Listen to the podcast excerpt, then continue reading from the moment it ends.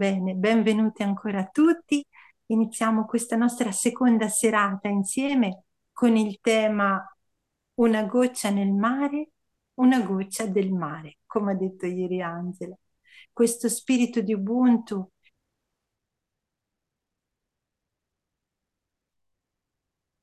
a volte riusciamo ad averne molta cura, a volte meno, a volte totalmente trascurata, ma sempre presente dentro ognuno di noi. Quando guardiamo i telegiornali, i notiziari, eh, riportano sempre no delle notizie tragiche che mostrano questa parte come l'essere umano è capace anche di azioni di disamore ma pensavo sarebbe proprio bello se facessero anche un telegiornale dove potessero mettere in evidenza invece le azioni di amore, le azioni che sono guidate appunto da, dallo spirito di Ubuntu, perché non gioia e, e speranza, ma sicuramente darebbero anche stimolo alle persone a, a coltivare e a mettere in pratica ancora di più queste appunto questa, questa nostra capacità che abbiamo dentro, che in fondo credo ognuno di noi ha voglia di esprimere, di vivere, perché ogni volta che ci riusciamo sentiamo subito una sensazione di benessere, di gioia che ci dice che è la cosa giusta,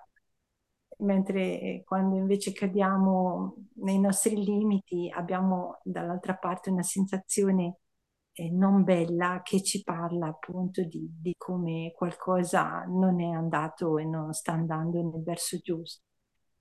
E un'altra cosa che volevo ehm, insomma così sottolineare che pensavo è che così come una piccola azione, una grande azione di disamore porta comunque eh, dolore, e tristezza, una piccola o grande azione di Ubuntu, di amore, porta comunque sempre gioia.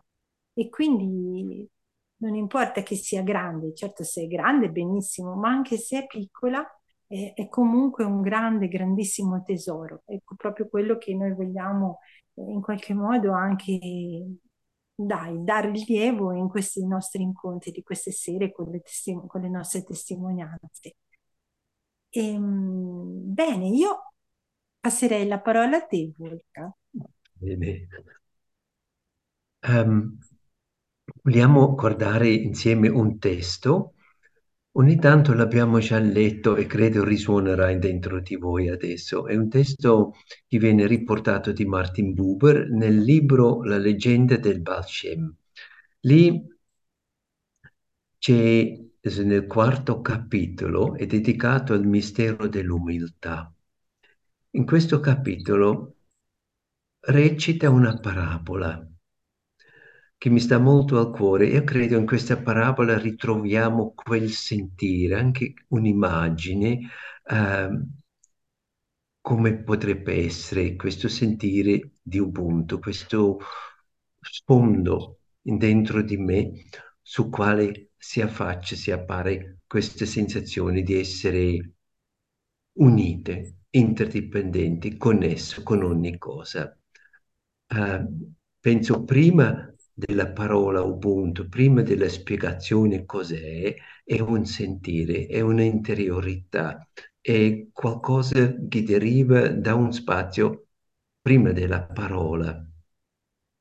E allora questo mistero dell'umiltà vogliamo ascoltare, poi insieme con Marina discutiamo quasi un po', ci confrontiamo, anche come invito, fate voi anche la stessa cosa con questo testo dopo, diciamo fermatevi frase dopo frase per accogliere il movimento interiore, per accogliere quello che questo testo dice a voi.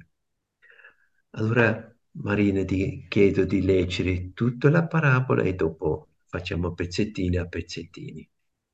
Bene. L'uomo ha una luce sopra di sé e quando due uomini si incontrano con l'anima, le loro luci si uniscono e da loro promana una sola luce. E questo viene chiamato concepimento. Sentire il concepimento universale come un mare e se stessi un'onda di quel mare. Ecco il mistero dell'umiltà. L'uomo ha una luce sopra di sé. Bellissimo questa immagine? E abbiamo anche tante rappresentazioni, ci sono tanti quadri dove c'è una luce sopra la persona che vediamo, c'è una luce sopra di noi. Mi fa pensare anche a quella idea, quel pensiero, uh, ogni uomo, ogni persona ha una sua stella che brilla al cielo. O l'altra idea, un'amicizia accende sempre una stella nel cielo. Bellissimo questa idea. Poi quando abbiamo questi cieli notturni belli, limpidi, e eh, vediamo tantissime stelle, si può immaginare bene.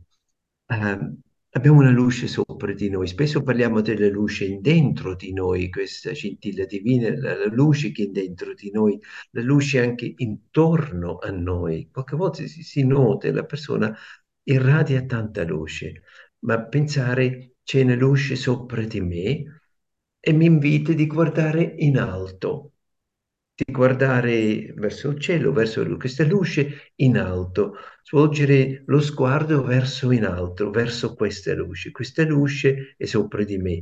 Infatti, qualche volta non vediamo quella luce, né quella intorno, né quella intorno a me, né quella in dentro, e né quella sopra, perché non lo guardiamo in su questa idea guardo oltre di me per scoprire la mia luce, quella luce che, che illumina la mia strada, illumina la mia esistenza e che io vedo un po' qui le immagini davanti a me e mi vengono un po' questi pensieri. Marina, cosa pensi tu?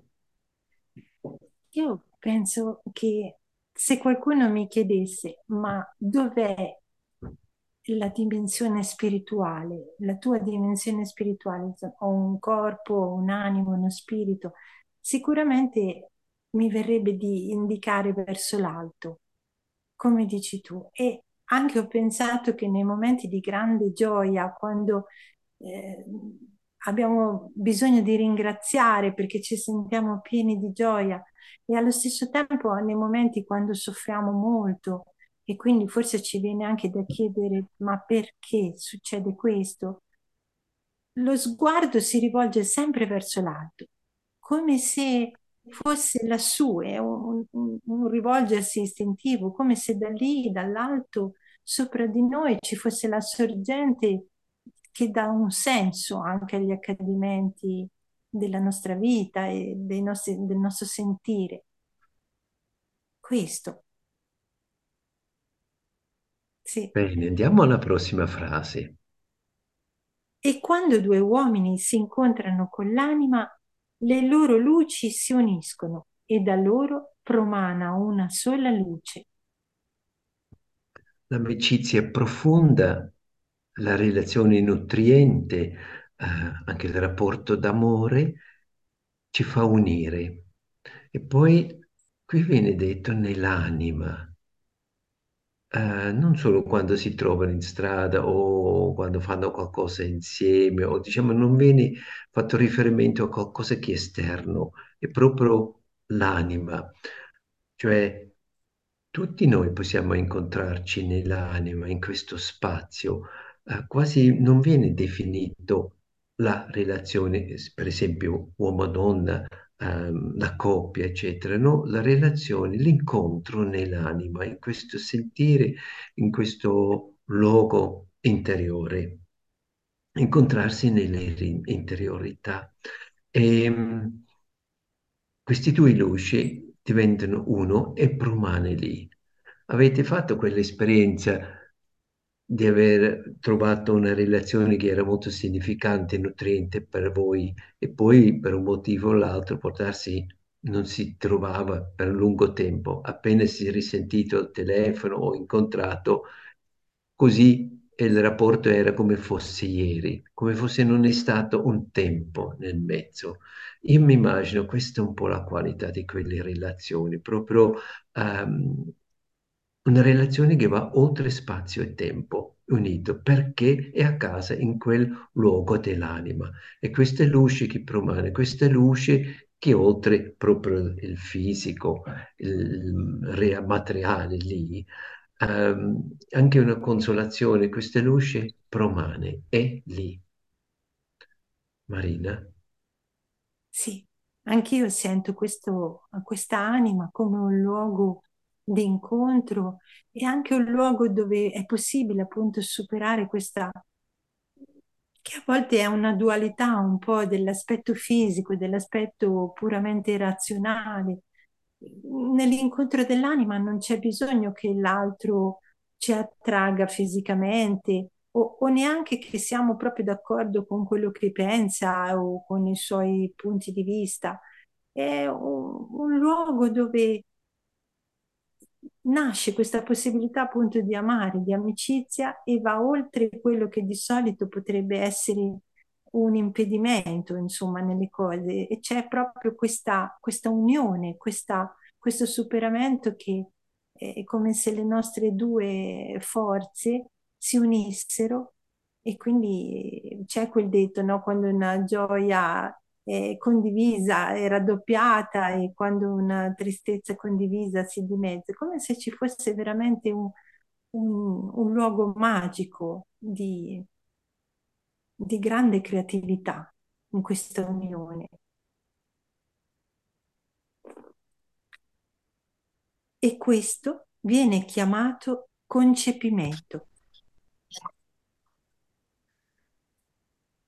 Viene chiamato concepimento, ci fa pensare logicamente al concepire il bambino, concepire la vita, ma conce- concepimento come termine anche più universale, come sorgente di ogni espressione di vita.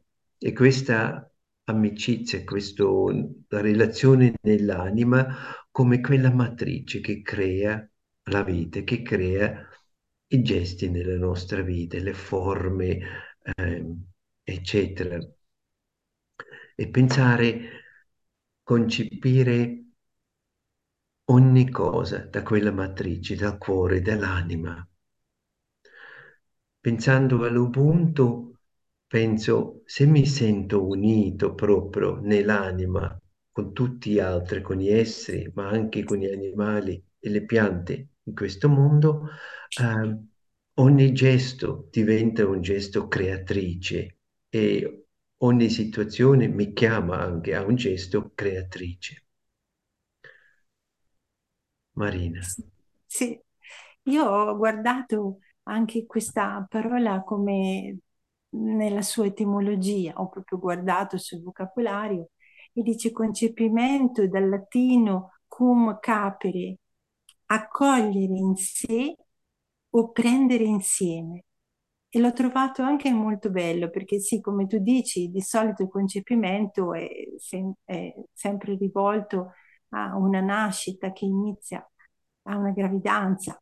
E, e qui va oltre perché è qualcosa che io accolgo in me e prendo insieme, quindi proprio questo senso di aprirsi all'altro e c'è questa compenetrazione, questa fiducia reciproca perché questa apertura e questa comprehensione richiede proprio di, di aprirsi, quindi di affidarsi all'altro e di anche rischiare la ferita e, e di fare dono di sé e di accogliere l'altro. Mm. Sentire il concepimento universale come un mare e se stessi un'onda di quel mare Ecco il mistero dell'umiltà. Queste immagini proprio ritornano anche al nostro titolo di questi giorni, una goccia nel mare. Quella goccia è una goccia, è dentro del mare, indipendentemente di quante gocce ci sono, indipendentemente la goccia è piccola, il mare grande. La, quella goccia fa il mare e il mare, e il mare logicamente anche dentro della goccia. Eh, quell'immagine di essere un'onda in questo mare che è infinitamente grande è un mare che è sempre in movimento, qualche volta è poco, qualche volta è tantissimo. E sono una onda che si muove una onda fra tantissime onde, infinite, incontabili onde, ma sono un'onda che si muove in questo mare e come onda vengo anche mosso da questo mare. Il movimento non viene solo da me, viene anche dato da questo mare. Anche lì un concepire un movimento, un movimento infinito. E abbandonarmi a quell'immagine, sì, certo, questa è umiltà. E penso sentirsi Ubuntu, sentire questo spirito e essere attratto, orientato o avere l'Ubuntu come sfondo delle mie vite pratiche di tutti i giorni, eh, questo è questo mare e questo senz'altro è anche un passo verso l'umiltà. E un passo verso l'umiltà ci aiuta a diventare più umili, diventare più umano anche e diventare anche più libero di se stesso per essere libero per il divino. Un passo verso l'umiltà è anche un passo di liberazione di se stesso per essere libero per il divino, proprio per questo concepimento universale. In quel senso, quel mare è anche tutta la famiglia umana, ma è l'esistenza intera sul globo, su, con le piante e anche con gli animali, fanno parte del creato a quale appartengo. Sì, concepimento universale mi veniva anche, potrebbe essere come una comunione universale, se, se ha questo senso di prendere in sé, di, di, di prendere insieme. È come se questa comunione avesse come radice, ma anche come frutto, come fondamento e come frutto l'umiltà. L'umiltà in quel senso che tante volte abbiamo detto di avere il chiaro valore di se stessi e um, di sapere che siamo unici e ripetibili e allo stesso tempo restare sempre consapevoli che non siamo meglio di un altro né peggio di un altro, cioè avere questo senso proprio di essere parte. E anch'io ho pensato che una una delle forze dell'Ubuntu è proprio questa dell'umiltà, cioè questo sentirsi anche forti di poter dare qualcosa di unico, perché ognuno di noi ha una sua unicità appunto che può mettere a disposizione, a dono della comunità e allo stesso tempo sentirsi eh, alla pari con tutti gli altri esseri umani, questo senso di, di unione, ricercarlo, coltivarlo in noi in maniera che cresca sempre e sia sempre di più anche fondamento del, del nostro sentire e del nostro agire. Così vogliamo eh, consegnare questo testo a voi eh, per contemplarla, per meditare e anche ascoltare e sentire il movimento interno che fa in rapporto con la vostra vita, con la vostra esistenza e anche con il nostro tema, questo sentirsi in queste interconnessioni con ogni cosa e come base proprio per lo spirito dell'Ubuntu. Continuiamo e do la parola di nuovo a Marina. Bene, grazie. Allora io passo subito la parola a Caterina per una condivisione a te, Caterina. Grazie Marina. Grazie. Io leggo quello che ho mandato ad Angela. Credo nel valore dei piccoli gesti quotidiani, dell'inatteso che ci interroga e ci coinvolge se lo lasciamo entrare. Ero in stazione. Stava accompagnando una persona cara. Un ragazzo era seduto per terra con i suoi bagagli e stava consumando una merenda veloce. Arriva il treno, do l'ultimo saluto e mi allontano. Da distante vedo che tutti si affrettano per salire, anche il ragazzo, ma gli si apre una scatola e piccolissimi pezzi di un qualche gioco per bimbi si disseminano per tutto il marciapiede. Due signori si sono fermati ad aiutarlo. Non so come sia finita. se abbia perso il treno o se sia riuscito a raccogliere tutti i pezzettini e salire, ma so che se tutte le persone presenti avessero fatto la loro parte, quel ragazzo sarebbe partito con la sua scatola intera. Questo mi interroga, soprattutto per i grandi temi a cui assisto impotente e non ho risposte. Però una cosa la posso fare ed è quella di parlarne. Da quando ho conosciuto, attraverso Wolfgang, la situazione dell'esoto, cerco di farla conoscere, di spiegare quanto sia importante dare la possibilità alle persone di rimanere nella loro terra, vicine ai loro affetti, alle loro tradizioni, e che basta poco, un maiale, un frigorifero, per fare partire un'attività che permetterà loro di mantenere se stessi e la propria famiglia.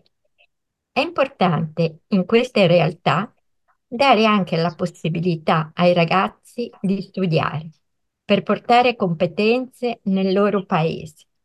Per noi è soltanto toglierci un pezzettino di superfluo.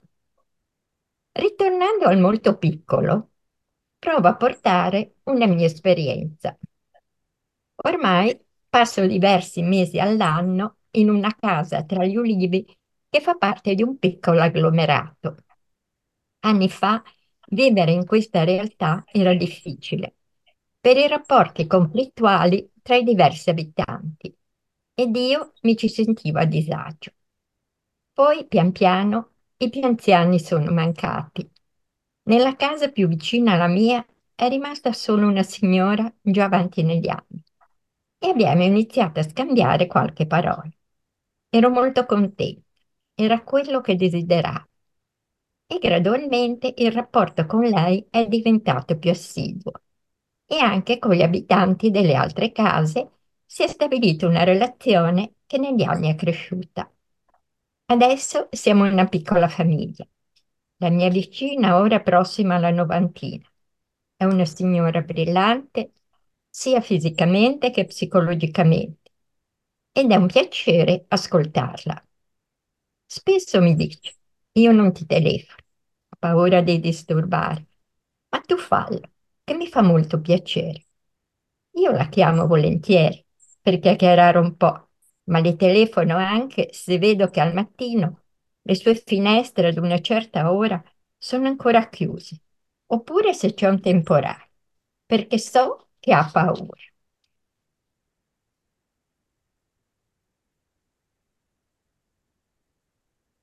E lei lo apprezza, perché sente che c'è qualcuno a cui sta a cuore. Pian piano mi sono affezionata a lei e lei a me.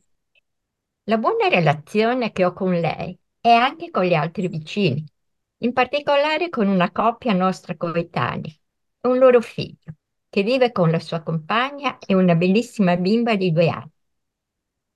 È bello al tramonto ritrovarsi seduti sulle loro panchine di fronte a casa e condividere episodi della giornata. È una piccola comunità dove ci si vuole bene. Un problema viene condiviso e si cerca di superarlo insieme. E anche una gioia fa felici tutti. I rapporti sono leali, sinceri e se c'è bisogno siamo gli uni per gli altri. È un buon modo di vivere, sereno, semplice, dove tutti stiamo bene. Questo è nato dal desiderio di vivere in armonia e ciascuno ha lasciato andare i vecchi rancori che non appartenevano al nostro modo di sentire per un obiettivo di serenità e pace. Grazie. Grazie a voi. Grazie mille Caterina. Bellissimo. Allora passo la parola a te, Angela. Eccomi. Io vorrei parlare di una festa ricorrente nelle scuole steineriane, la festa di San Michele, che si celebra il 29 settembre. In questa occasione i bambini vengono invitati a superare delle prove di coraggio. Perché delle prove di coraggio? Vediamo chi è San Michele. È l'arcangelo che doma il diavolo, non lo uccide, lo doma. Il diavolo o il drago e ha nella sua mano destra la spada e spesso nella sinistra una bilancia.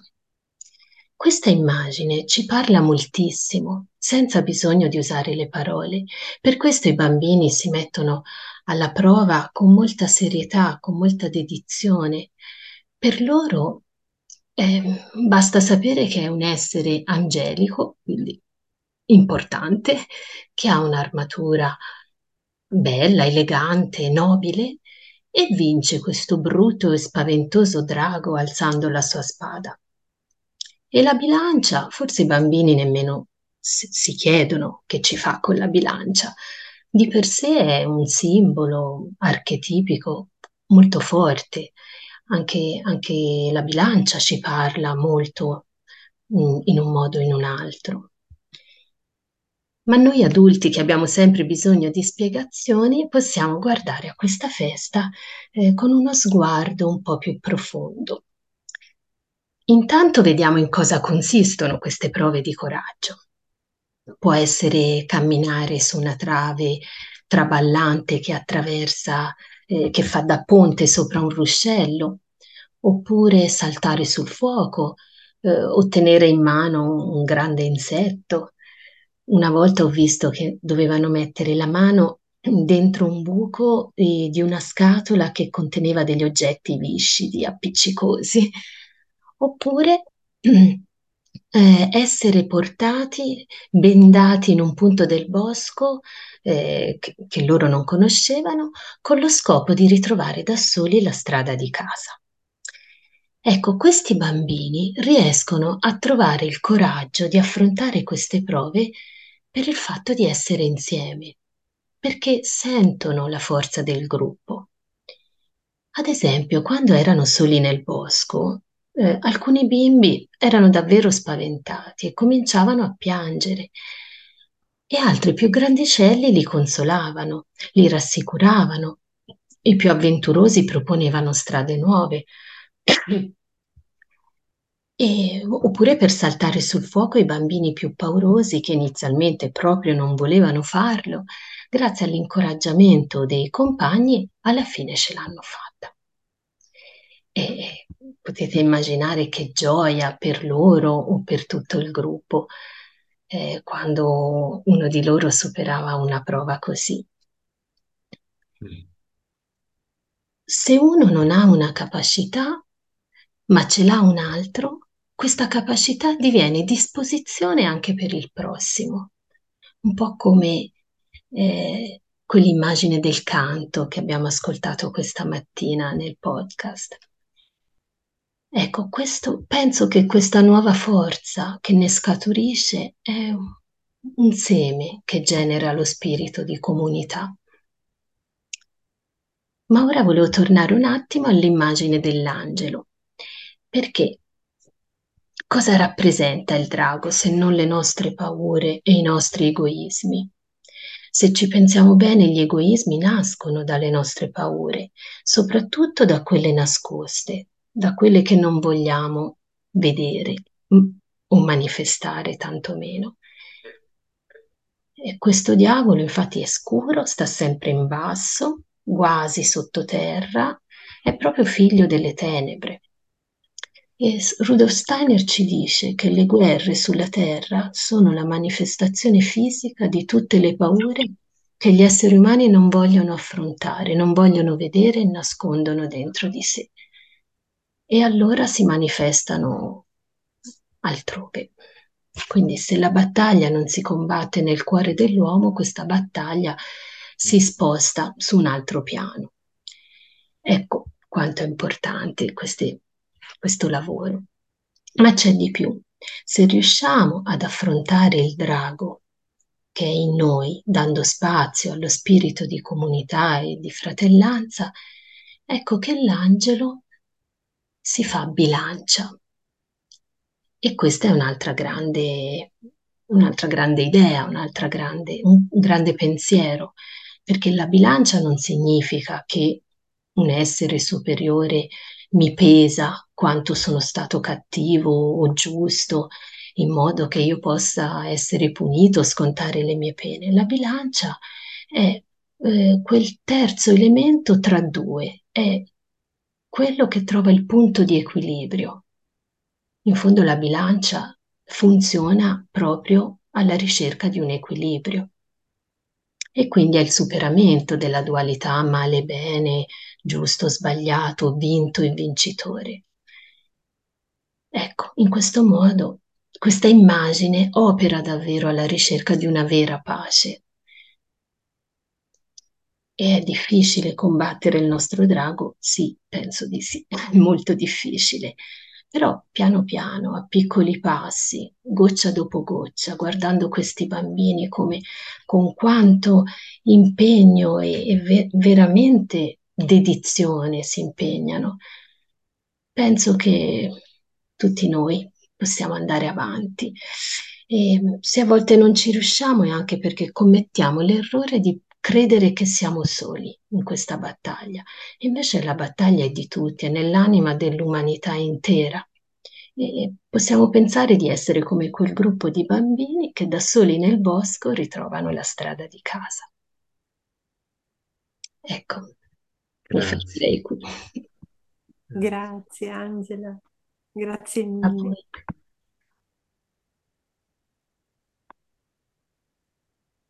Bene. Allora, Patrizia, vuoi venire?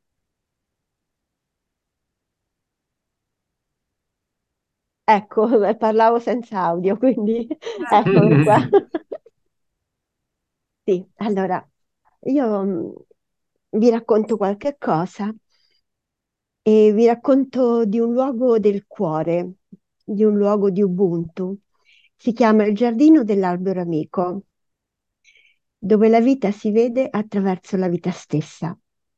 Siamo in un piccolo paese distante 4 chilometri dal paese in cui abito e il giardino dell'albero amico si trova lungo la vecchia strada che porta sulla montagna sotto i vecchi silos.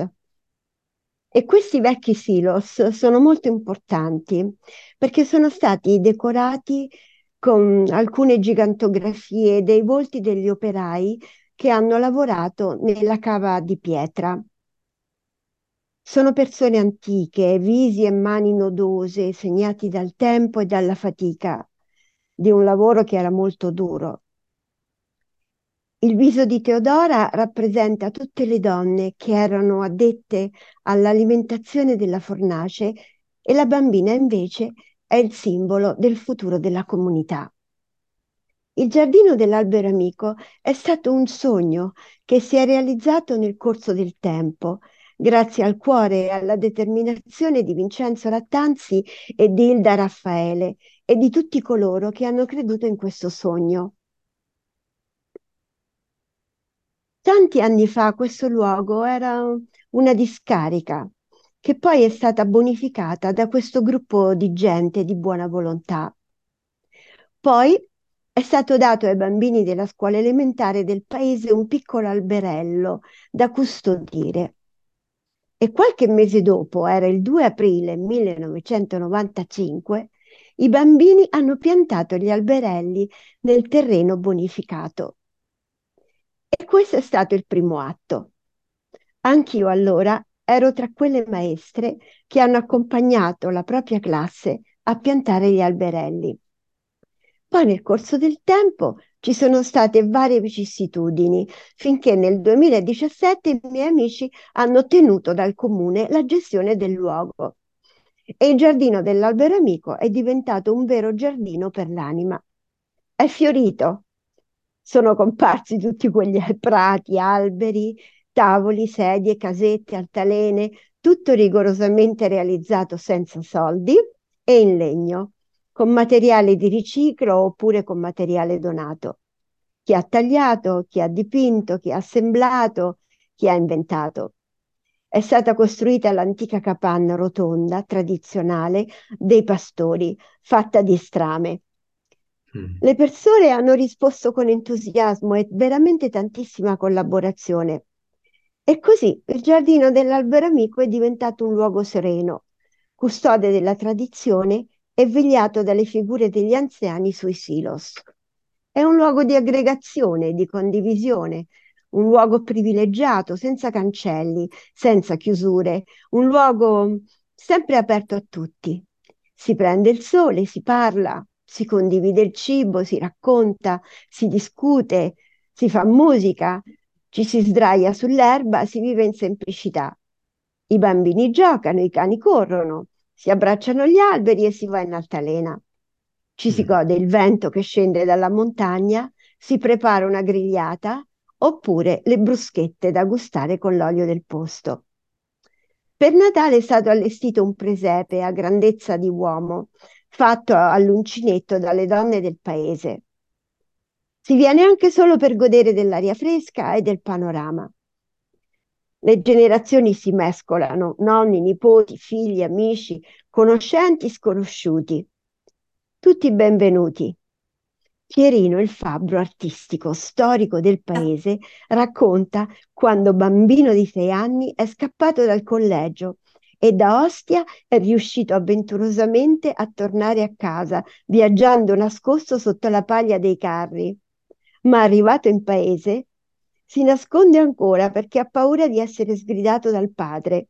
È la mamma che lo fa uscire dal suo nascondiglio grazie a un piatto di gustosi ravioli che Pierino mangia avidamente. E poi baci, abbracci e niente più collegio. In tasca ho un braccialetto di cuoio con scritto Ubuntu. Lo regalo alla mia amica Hilda. E mi viene in mente un passo tratto da Anamkara che dice così.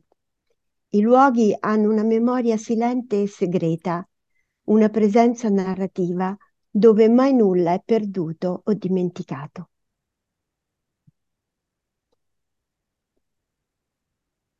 Grazie. Grazie, grazie, grazie. Patrizia. Bella Patrizia.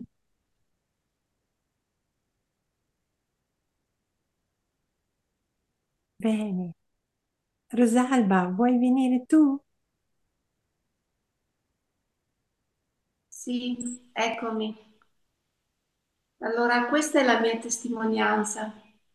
Premetto che ho scoperto il termine Ubuntu grazie a Wolfgang, non mm. l'avevo mai sentito prima. E su questo termine ho, ho riflettuto molto. E sono arrivata alla conclusione che lo spirito di Ubuntu è ben più del fare volontariato. Ubuntu per me è mettere al centro della propria vita il noi anziché l'io, è vivere in armonia con gli altri, è prendersi cura, è stare vicino, è essere generosi. Walter ed io viviamo lo spirito di Ubuntu cercando di essere attivi in vari modi nella nostra comunità. Io da poco ho iniziato a prestare servizio presso la Caritas parrocchiale e ritiriamo e poi distribuiamo abiti usati, scarpe e anche diciamo indumenti intimi alle persone in difficoltà. Sembra impossibile, non, quando noi abbiamo la possibilità di acquistare ciò che ci serve, pensiamo che sia così per tutti e in realtà non è così. Quanta gente non può comprare un paio di scarpine ad un bambino? E quindi vi assicuro che quando prepariamo le borse per queste persone, il mio cuore si apre veramente, si riempie di gioia.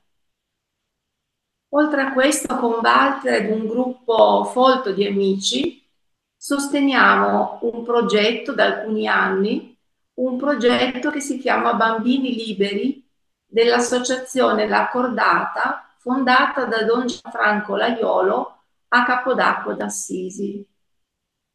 Don Gianfranco è un uomo umile e pieno d'amore che ha dedicato 30 anni della propria vita qui a Torino, in barriera di Milano, una zona non proprio in della città, ad aiutare i ragazzi che erano schiavi delle dipendenze, dall'alcol o dalla droga.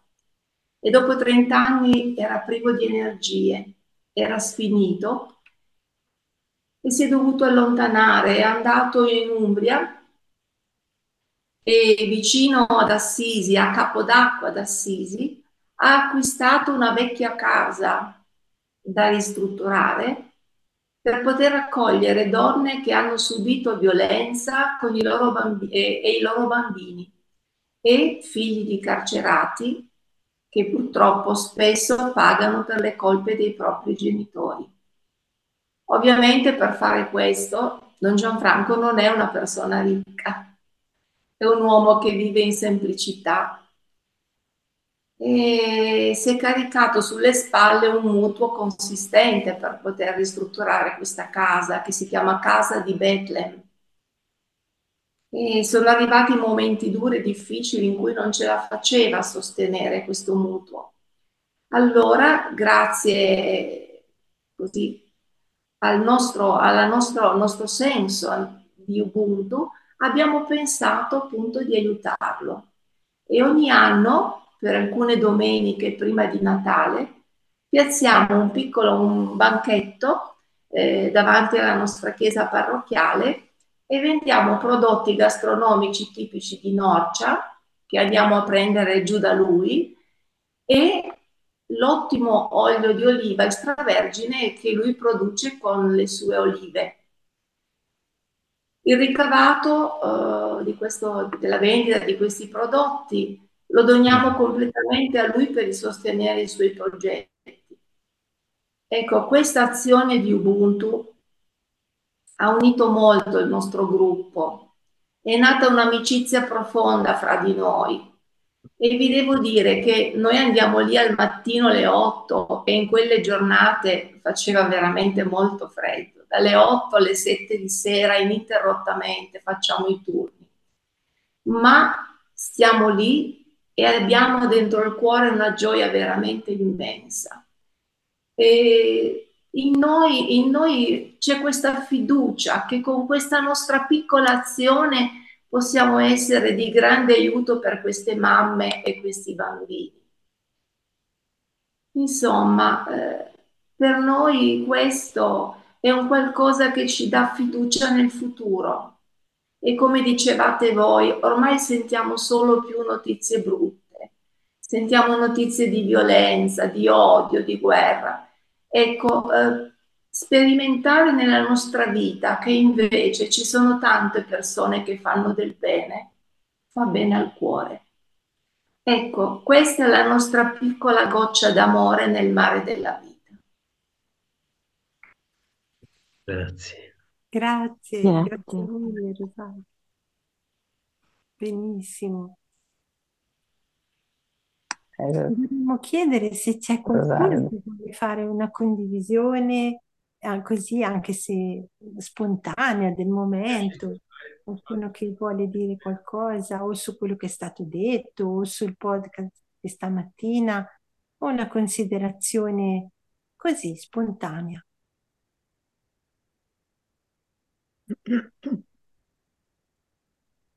Mm, Ciao, sono Gabriella da Torino e Ciao. volevo dirti, anzi non da Torino, da- dalla provincia di Chieri. Intanto volevo dire a Rosalba che mi ha fatto molto piacere sentire parlare di Don Gianfranco, che conosco personalmente e che sono andata a trovare anch'io proprio giù, vicino ad Assisi. Dai. E ho un'amica anche qua, ho, dei- ho delle amiche qua di Chieri che fanno il banchetto, quindi esattamente come tu racco- come tu stavi raccontando, quindi proprio bella questa cosa che... E, mm, e niente, mm, quindi grazie per averlo ricordato. E poi, e poi volevo raccontarvi una piccola esperienza, mm, mi riferisco soprattutto a questo discorso della generosità di cui si parlava appunto ieri, di queste piccole gocce, no? Che possono però essere importanti.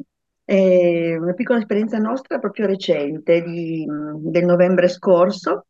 Ehm, abbiamo, avevamo, noi siamo in pensione, io e mio marito, e abbiamo una panda, una piccola panda, e anche avevamo una macchina ehm, che funzionava bene, comunque che, una 600, quindi una macchina un po' più datata, diciamo, eh, però eh, ci sembrava così, che per noi due vabbè, eh, stava praticamente sempre in garage, eh, non avevamo grandi necessità, poi ancora adesso cerchiamo di camminare proprio perché insomma è, imp- è importante anche camminare, quindi per gli spostamenti ci basta una macchina sola. Allora niente, ci chiedevamo cosa facciamo, la rottamiamola. E poi io a un certo punto ho detto, ma proviamo a pensare così in giro se, vedere, se, qualche, se qualcuno ha qualche necessità. E scorrendo eh, nei, vari, nei, vari, contatti mi è venuta in mente una mia amica che ieri qui eh, lavora, lavora, opera nel centro ascolto. Eh, centro ascolto che vuol dire un centro che, dove appunto ci sono varie persone che, che hanno necessità di diverso genere, eh, sia eh, persone magari di nazionalità diversa, ma anche italiani. E, e ho detto, guarda, io, noi abbiamo questa macchina, sinceramente mh, mm, rottamarla, non, non so, beh, può, essere una cosa, però ehm, possiamo anche regalarla, donarla, questa macchina per noi è un superfluo e quindi potremmo provare a donarla. C'è qualcuno che eh, pensi possa essere interessato? Nel giro di due ore eh, lei ha subito telefonato e mi ha detto, guarda, ci sarebbe una famiglia una famiglia, eh, lui è egiziano, lei è marocchina, però due, due persone veramente splendide con, una, con, tre bambini che avrebbero proprio la necessità di una macchina, ma non hanno proprio le possibilità per, eh, per acquistarla, neanche a rate. E allora eh, noi abbiamo detto, ma proviamo a, allora, a chiedere a loro e vediamo se c'è la possibilità di incontrarci. Nel giro insomma di una settimana, per farvela breve, non solo abbiamo fatto la felicità di questa donna che si spostava mh, per fare le pulizie nelle varie case dove ha il lavoro, eh, a, a, piedi, con difficoltà varie, eccetera. Ma poi anche proprio abbiamo fatto la, la gioia dell'amicizia, cioè siamo incontrati e abbiamo ehm, proprio scambiato ehm, tante, tante, belle, tante belle cose, loro ci hanno raccontato la loro esperienza, eh, lui è, abbiamo scoperto che è in difficoltà di lavoro, ma lavorava dove anche mio marito prima eh, conosceva, eh, poi abbiamo conosciuto i loro bambini splendidi e abbiamo fatto per Natale una merenda e loro ci hanno portato a casa il pane, mm. che è quella pentola con lo spezzatino, con quella cosa fatta da loro, così, e i dolci marocchini, i dolci loro. E noi abbiamo anche noi dato delle cose a loro. E anche solo ieri è venuta a ritirarsi la pentola e siamo in continuo contatto e adesso stiamo pensando a un'altra merenda, ad altre cose insieme e stiamo cercando di, insomma, di vivere anche un'amicizia. Cioè alla fine ci siamo...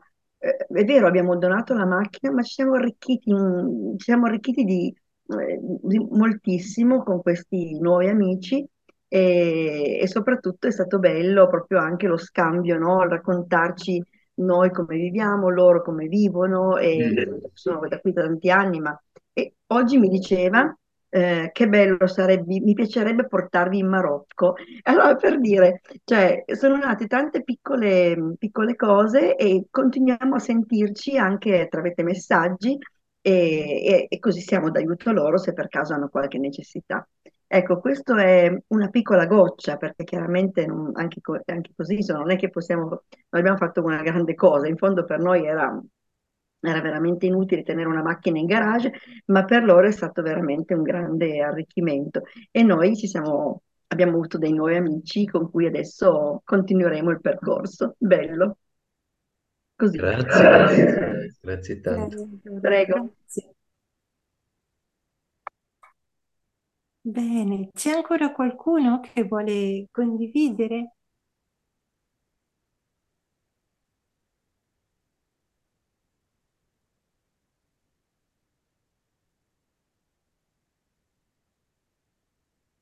Provo a dire una riflessione di sintesi. Vieni, Claudio. Eh, ascoltando le testimonianze vostre stasera e mh, mm, facendo un po' eh, ricordo de, de, di ieri di quanto ci ha raccontato Wolfgang delle storie in Africa, delle piccole e grandi storie che portano ai risultati. E della descrizione che ci ha fatto del significato di Ubuntu, dello spirito di Ubuntu, mi è, oltre a quello che tu dicevi Marina, che Ubuntu è anche, è anche andare a cercare un gesto di questo spirito dentro di noi. Ieri tu dicesti questa frase che mi è rimasta impresso.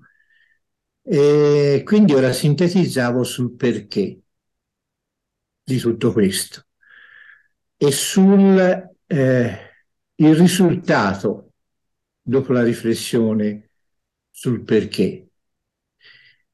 E la sintesi che mi è venuta è questa, che è ciò che eh, ho provato dai vostri racconti. Mi sono immaginato questo che vi sto dicendo perché è una cosa che mi pare avvenga negli incontri che io ho durante le giornate di vita. E le persone che la vita ci fa incontrare spesso ci guardano, come penso che abbiano guardato ciascuno di voi di quello che, ave- che avete raccontato. Ci ascoltano, ci abbracciano, ci seguono e secondo me hanno bisogno di vedere la luce, di sentire calore di provare piccoli brividi di desiderio. Se questo è, è quello che avviene quando noi incontriamo nella nostra vita le altre persone come la natura nello spirito di Ubuntu. Ecco, tutto qua. Grazie Claudia.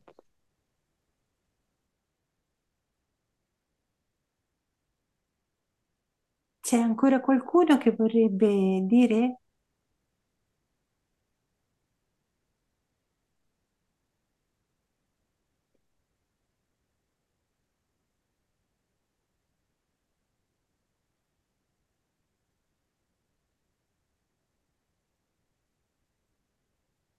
Io volevo dire solo, Elena, volevo dire solo una cosa, che di fronte a tutte queste testimonianze, quelle di ieri, quelle di oggi, eh, a me viene da dire che l'unica risposta è stare in silenzio, goderle, vivere nei cuori. Grazie a tutte chi le ha fatte. Grazie Elena. Grazie.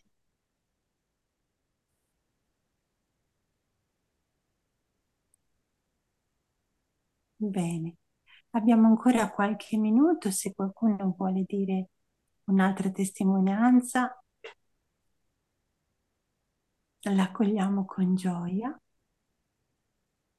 E io vorrei ringraziarvi davvero, sto seguendo questi incontri che mm, mi danno una ricchezza straordinaria.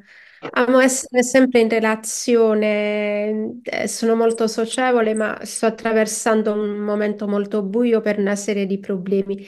Grazie e tante volte ho avuto, ecco, la mancanza di umiltà, la pretesa di affrontarli da sola, pensando che la solitudine e il silenzio fossero la strada migliore. E mi avete aiutata in questa comunità a fare, a sentire Ubuntu, a sapere che cos'è Ubuntu e sicuramente stasera si è accesa una stella. Grazie. Grazie a te. Grazie a te. Grazie a te. Bene, allora vediamo ancora se ci fosse ancora qualcuno che vuole parlare.